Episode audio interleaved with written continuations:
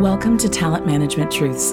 I'm your host, Lisa Mitchell. I'm a talent management thought partner and results coach, wife, and mom. Talent management leaders are hungry to learn from their peers and want to hear about real life talent initiatives. This podcast is for and by talent management leaders. My guests and I dig into successes, challenges, and lessons learned from a very practical, not theoretical point of view. You'll discover important insights about how to elevate your confidence and amplify your influence in a role known for being caught in the organizational middle. I'm thrilled to have you listening. So let's get going and hear the truth about talent management today.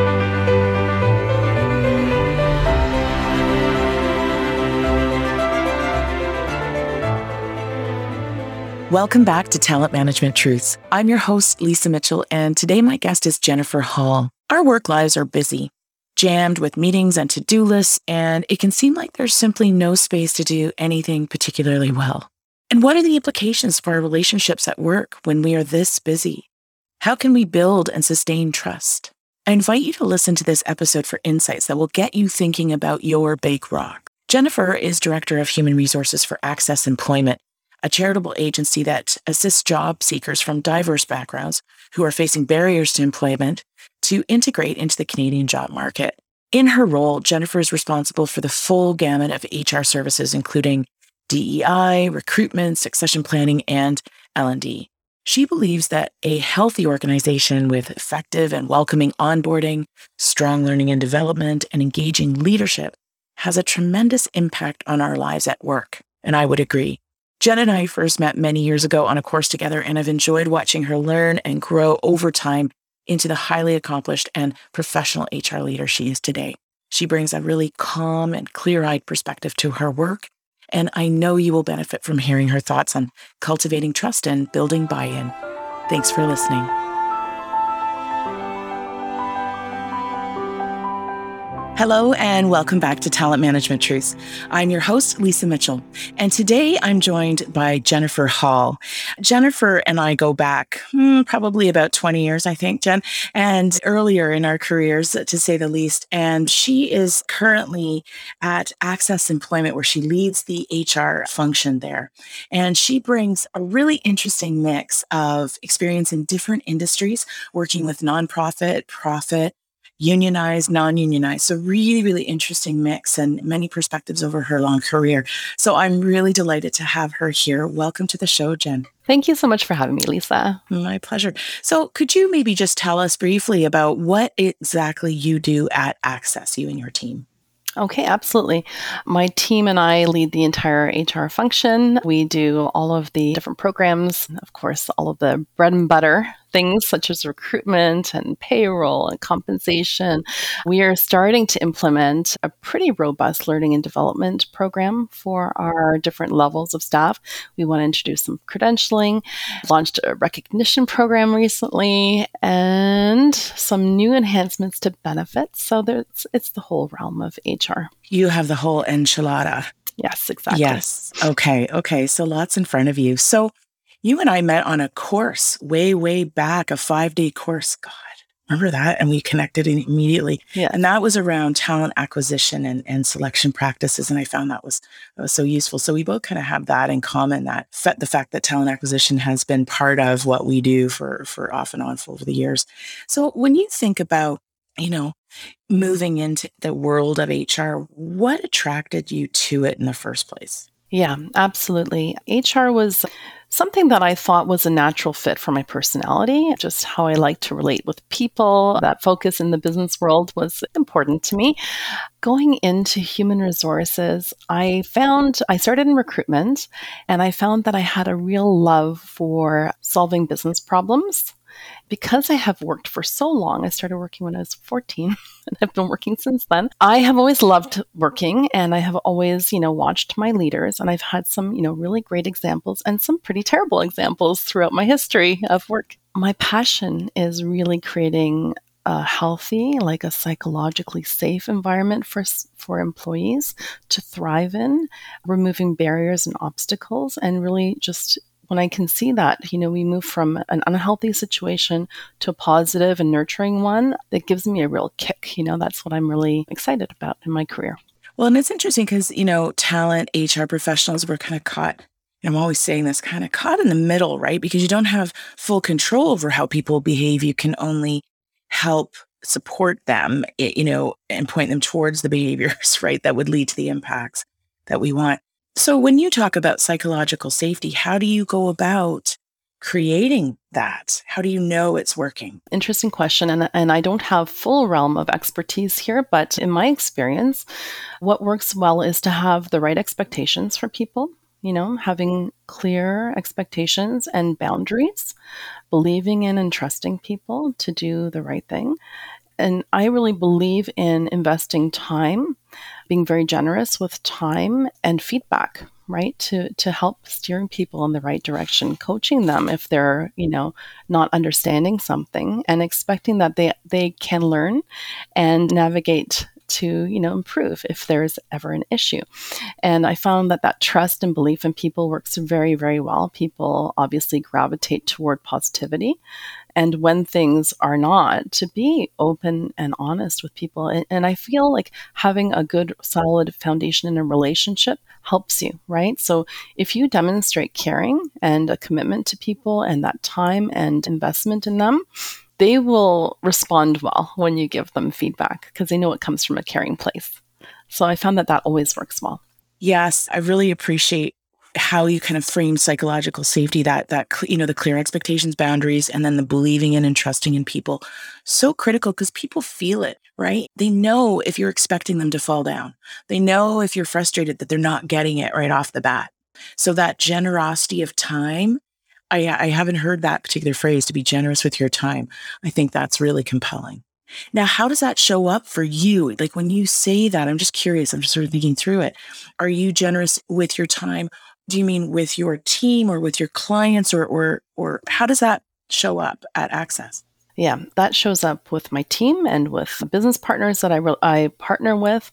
I try to be generous with my time and my investment in them because I find that, you know, starting off in a relationship, if you really listen to other people's pain and come up with a solution, that cements your relationship with them right away. And that's always been my approach. It works really, really well. And I can't say I've come up with it. I've seen different leaders demonstrate that and I emulate what I like, right? I've seen other people do it and I said, oh, that's the kind of leader that I want to be. And I grab that piece and I just use it, right? Yeah very intentional approach, right? You know, be, be, like being very aware of what feels right for me on the, you know, as an employee on the receiving end of different styles of leadership and then choosing what style you want to step into. So on that note, actually, I'm really curious, who's mentored you along the way? I've been very lucky. As I said, I've worked for a long time, worked for a number of different people and some fabulous leaders. Right now, I work for Yara Damasceno. She's the COO at Access Employment. She just gives me a lot of opportunity to own different programs and a lot of opportunity to be in front of senior leadership and sit at the table and you know have influential discussions with people. And she is generous with her time with me and lets me kind of have some rope to to run things on my own. But she'll also spend the time with me to say, oh, you know what, I think here this approach would work better because she's got a longer relationship with people. She knows what's going to work and what hasn't worked based on her past experience. So she guides me that way. And I would say, you know, my past leaders as well, Bill Brown at FMAV was a phenomenal mentor. He was the president, CEO. He is actually a business coach and a consultant as well. So fabulous mentor. And he recruited me away from my prior company company and I, I was in a management capacity. Now, suddenly, I was the director of human resources and they didn't have HR. So it was a greenfield. And I was now implementing programs, the whole HR realm, and trying to you create. You were building from scratch and trying to transform a number of small owner operator companies that had come together through a private equity purchase and really position it for a sale and making it, you know, tra- transforming the landscape of that organization, which was a very big patchwork of very different companies. It was a mess. it was a very big problem, a challenge. And Bill, spent a lot of time with me. And I that whole investment and generosity of time I learned from him and trusted me and steered me to success. And it was a wonderful boost for my confidence. And I was at the executive table, little old me sitting there driving programs, and I could do it. It was an amazing opportunity for me. He saw that in you. Yeah. Yeah. Very, very important. I've had a couple mentors like that too in my life where they saw something in me before I saw it myself it is transformational. It, we, so lucky to have had that. So I, I love the FMAV example of just, you know, having to build from scratch and being, you know, it can look very daunting. And here he's really, truly investing in you through action, through spending that time. Not all leaders are going to do that, right? Because they're so busy themselves. So I kind of wonder, like, you know, I think if I were a listener right now, a lot of folks in, in companies and organizations are in meetings, meetings, meetings, and they feel like they can barely catch their breath. So they might be thinking, oh my God, how do I give any more time to my people? I like the concept of being generous with my time and investing, but geez, like there's only so much, so many hours in the day. Do you have any advice for them or, you know, if whether it's mindset or or tactical I, I, would say that for Bill, it was his priority was the relationship piece. He really got energized from that. It was important for him. So he put his time there. And, you know, I wouldn't say that that we had the full, you know, work-life balance. It was not nine to five. You know, we did spend time during the day and then, you know, we did go into the night, unfortunately, and and put some hours in there as well to build what we were building. You know, I think it becomes a rhythm. You know, that whole concept, uh, you know, Stephen Covey of uh, the big stones and filling in the, the sand around it. So you have to like budget your time for important things and you know everything else will fill in from there. So if you do you know keep some some time in your calendar and you, you get used to budgeting your time that way i think it will flow. I think that is a very simple and rational answer right? You you you have to budget your time for the important things because you know, I think we know that intellectually, and yet it's that follow through of actually baking that in and being consistent and disciplined around it about paying attention to the big rocks, to your big priorities. So, yeah. But if you decide it's worth it, you're going to do it. You know, when I'm working with people around productivity or time management, I say, I just don't have time. Where do I put one more thing in? And I'll say, You have nice teeth. And they're like, What? like you have very nice teeth. Do you do you brush them every morning? Well, yes, I do. Okay, so you make time for that. Like it's become a priority. Like, and, but now it's a habit. You don't even see it that way. Exactly. So you know what's what's the shift needed here? And I'm not saying it's easy. I'm always a work in progress too, but it is fascinating this this idea here. All right, so let's move on to another another question because I'm really curious about, you know, since you've got a team and you're working through them to get the work done. I mean, certainly you've got your own projects and so on. How do you inspire them to want to provide best in class programs and support for for the organization? That's a very good question. I would say that there there are many different aspects to how they're inspired to to do their best, and I think part of it is the f- positive feedback and accolades that they get once they've implemented something that's driven an improvement in the business. They get really jazzed up about the feedback, right? So they, everybody wants praise and recognition and acknowledgement. So I think creating opportunities for them to get praise and recognition for their work is part of it. The other part is I'm very hands on and I can't sit back and just delegate. And I take on meaty projects myself. And I, you know, I get a lot of tremendous satisfaction out of making driving improvements and they see me working hard. They see me, you know, getting involved in things, not just expecting them to do some gritty work, but I'll do gritty work. They see that, you know, they see how hard I'm working and I think it also inspires them to do the same, you know? It's not beneath me, you know, I don't just delegate and say, you you're more junior to me than you do this and i'm going to do this work instead. It's not like that. And when things are really busy and you know it's just overwhelming i jump in and say you know do you want me to take this recruit? I can take this one off your plate. They say really? I'm like sure no problem. You know it keeps me fresh and in touch with things that otherwise I'd be more disassociated from. And it's a good opportunity for me. And I get that buy in and commitment from my team. And I think that gets them to want to do the same. Well, it kind of connects back to what you were saying at the beginning about really, you know, creating psychological safety through through believing and trusting in your employees, but you're you're giving them reason to believe and trust in you by modeling the way is what I'm hearing, what I'm picturing. I think so. Yes. Yeah. Yeah. Okay. All right. So, what would you say has had the biggest impact on your confidence as a talent and HR leader? over the years? Sure. I think, you know, initially, you know, you go to school and you have all these ideas and you want to implement them. Uh, you go into the work world and sometimes you get pushback and you think, okay, I'm supposed to be doing all of these things and the business isn't letting me.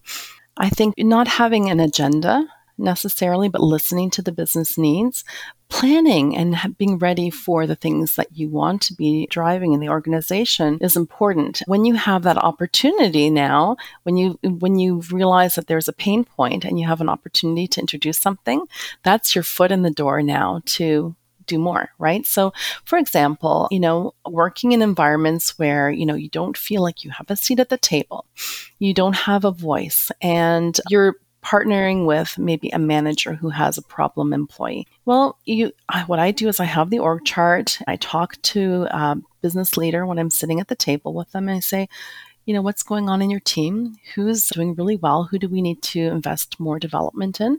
who are your the problem kids you know we talk about the problem kids and then we brainstorm solutions to address things and sometimes you know i've found out that i've walked into a toxic environment where there's employees who will shout at supervisors or do demeaning things to their team members and things like that. You know these things still happen in the workplace nowadays. Sometimes I, I get floored by how unprofessional some people can be.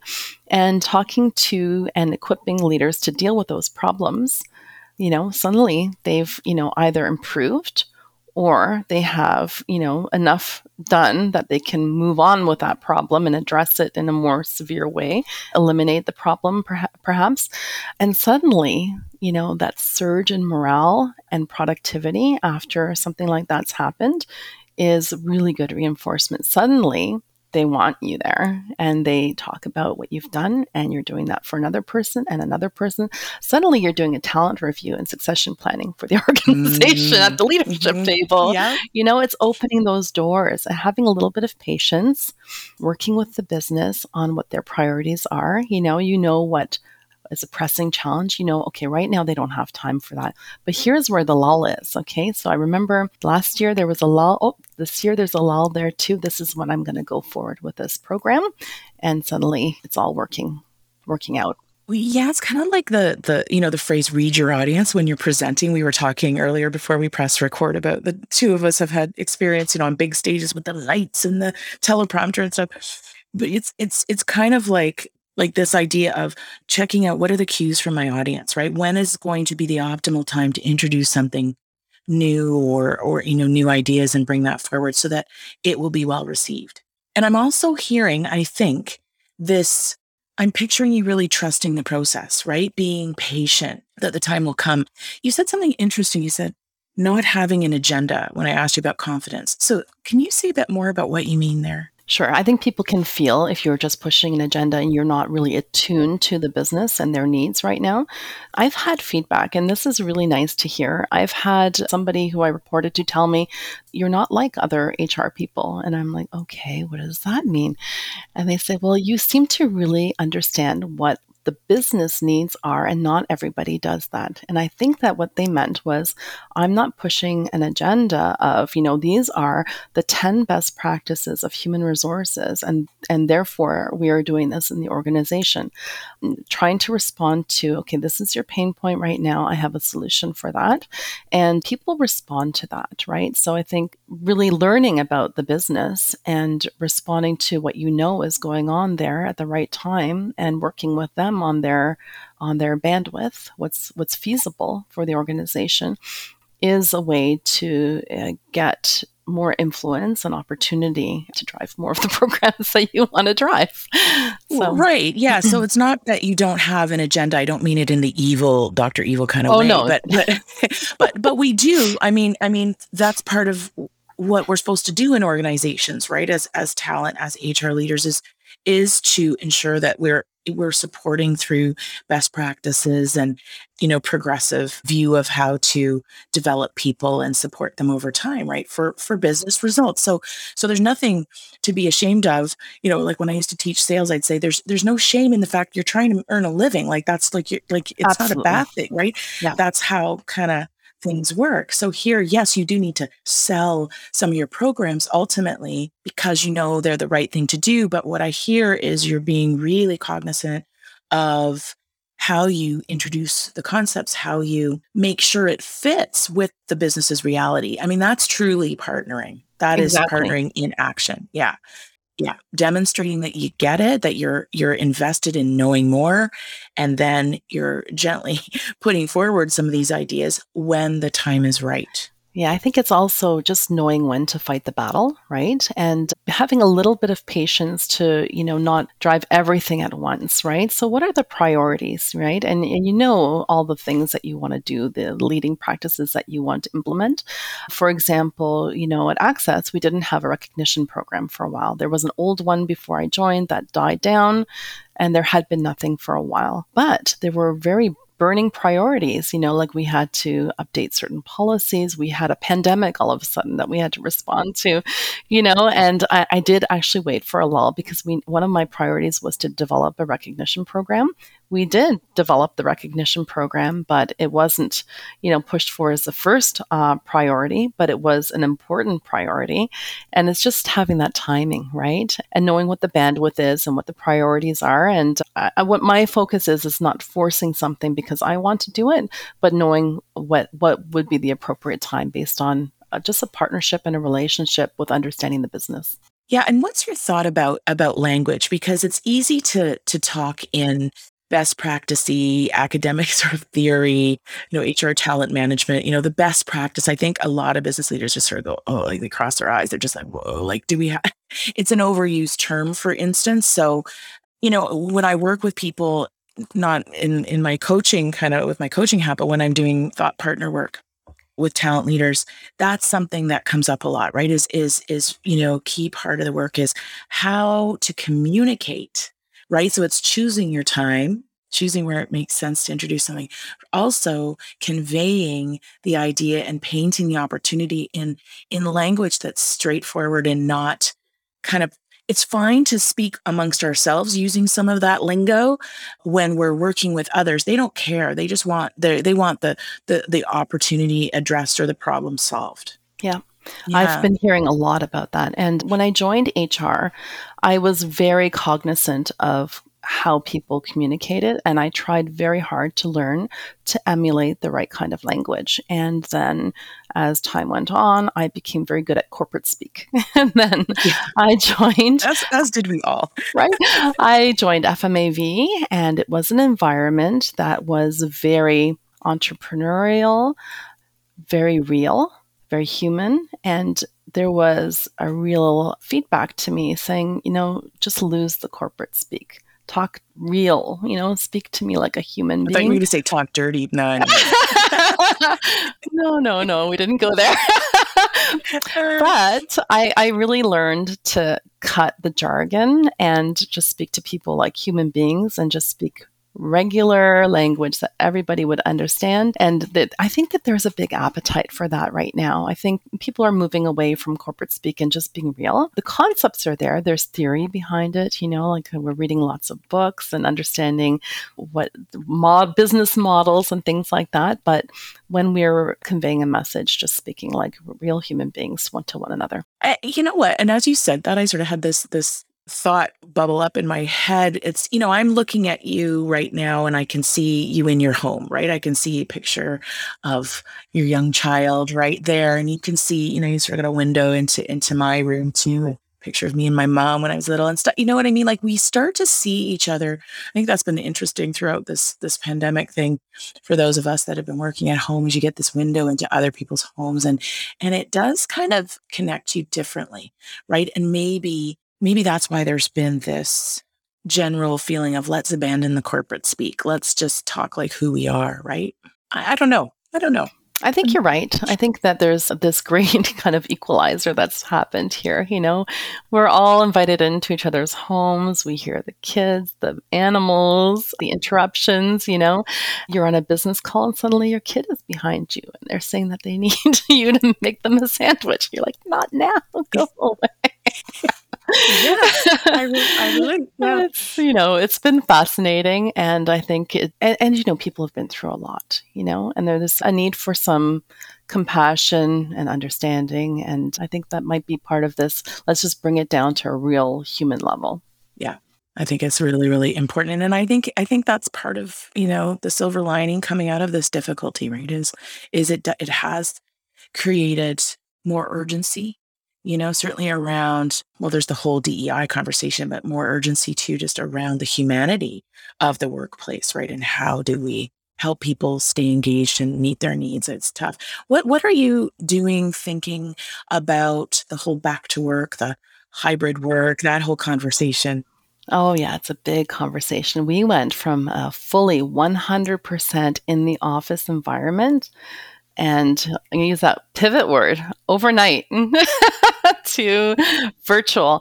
And luckily, we had just introduced a few systems and tools that enabled us to do it, which was amazing. And here we are. We are a partly government funded organization who helps, you know, vulnerable people re-enter the workplace. And these are people who might not have access to internet at home. They might, you know, not have a printer to print out their resume. And we need to provide them an environment to come in and have resources at their fingertips. Now, some people access our programs virtually, but some people cannot. So we need to open our doors and we need to be there and in person. But we have proven as an organization that we can do amazing work virtually and we didn't shrink at all. We grew. We didn't lose a single role during the pandemic we grew and it's amazing. So we have proven that we can do it, but we do need to be there for people because this is the audience that we serve. So we are moving toward a hybrid model. We've been extremely conservative from a health and safety perspective about bringing people back to the office and about their concerns and about, you know, making sure we have uh, vaccination records and we have rapid testing in the office. A lot of health and safety procedures implemented. So I think we're doing great. We've had fabulous feedback from our staff. We've polled them, we've done surveys and asked them what more they want us to do and we've taken their feedback and implemented it as well. So that was over a year ago, the first time we tried to reopen, and then we had to shut down a few weeks later. but we series of lockdowns, yeah. Yes, we bought yeah. uh, those temperature readers, those uh, handhelds, so that everybody could take their temperature reading when they come into the office based on that feedback. Got the rapid testing all lined up, and we are actually starting today to convene our hybrid work model working group because we are planning something and plan to launch for April for our new fiscal year. And it will look at different roles and different office space environments and plan out exactly what we need to do to move to that. But right now, we are on a very gradual return to work. So it's one day in the office a week. So we are all seeing 25% of our or 20% of our workforce in the office each day. Okay. And so, so we're very distanced and staggered. Yeah. How did you, I'm just curious. I mean, it's not really related to talent management, but with the audience you serve, the folks that don't have access to the technology, how did you serve them over all of those lockdowns? Yeah, those individuals were actually quite left without resources because they didn't have somewhere to turn. We did, you know, have virtual workshops and counseling sessions, but we did do the analog version for people who needed it. So you could pick up a telephone and call us for counseling and support. But yeah, they, they missed their resource center with the papers and the printers and yeah, you couldn't access to computers and things like that. Yeah. Yeah and yet you still right gave them an ear right with the, the old fashioned telephone. I mean it's so funny we hardly any of us ever use a telephone anymore. It's really weird right when you think about it like it just sort of sits there. What? It's like i have a voicemail. Who who leaves voicemails? So yeah okay. Well i'm i'm I'm grateful to hear though that you know now that we're sort of hopefully getting back to a new rhythm, maybe not a new normal, that those folks will be served as they as they deserve to be. So let's let's shift. I, am curious, especially because you've got really broad experience across so many industries, and union, non-union, and so on, for profit and non. What, what do you see as the biggest opportunities for talent management and, you know, HR leaders right now? Well, I mean, we have this great resignation happening, right? And we do need to uh, really focus on developing talent, not only for retention, but to rapidly grow people's careers, I think, because I think a lot of workplaces have a lot of holes in terms of a lot of vacancies right now. And I know we do, we're growing, so that's part of it, but we have had people who just, you know, couldn't cope because of family pressures or unfortunate situations that came up through the pandemic. So, you know, it's really important to be developing people. It's a good retention tool. It's a good, I think it's so good for the business when you can promote from within because I think, you know, promoting from within, you know what people's track record is, you know what their strengths and, and opportunities are, and they have relationships and networks that they can leverage, you know, to do new things in the organization really spending some time planning succession. There's a model, I mean, introducing different models for talent management. I've started with uh, nine box reviews, and then we've moved into a model called the six Bs about buying, building, borrowing, binding, boosting, and bouncing. So that's a kind of a landscape review of your talent, right?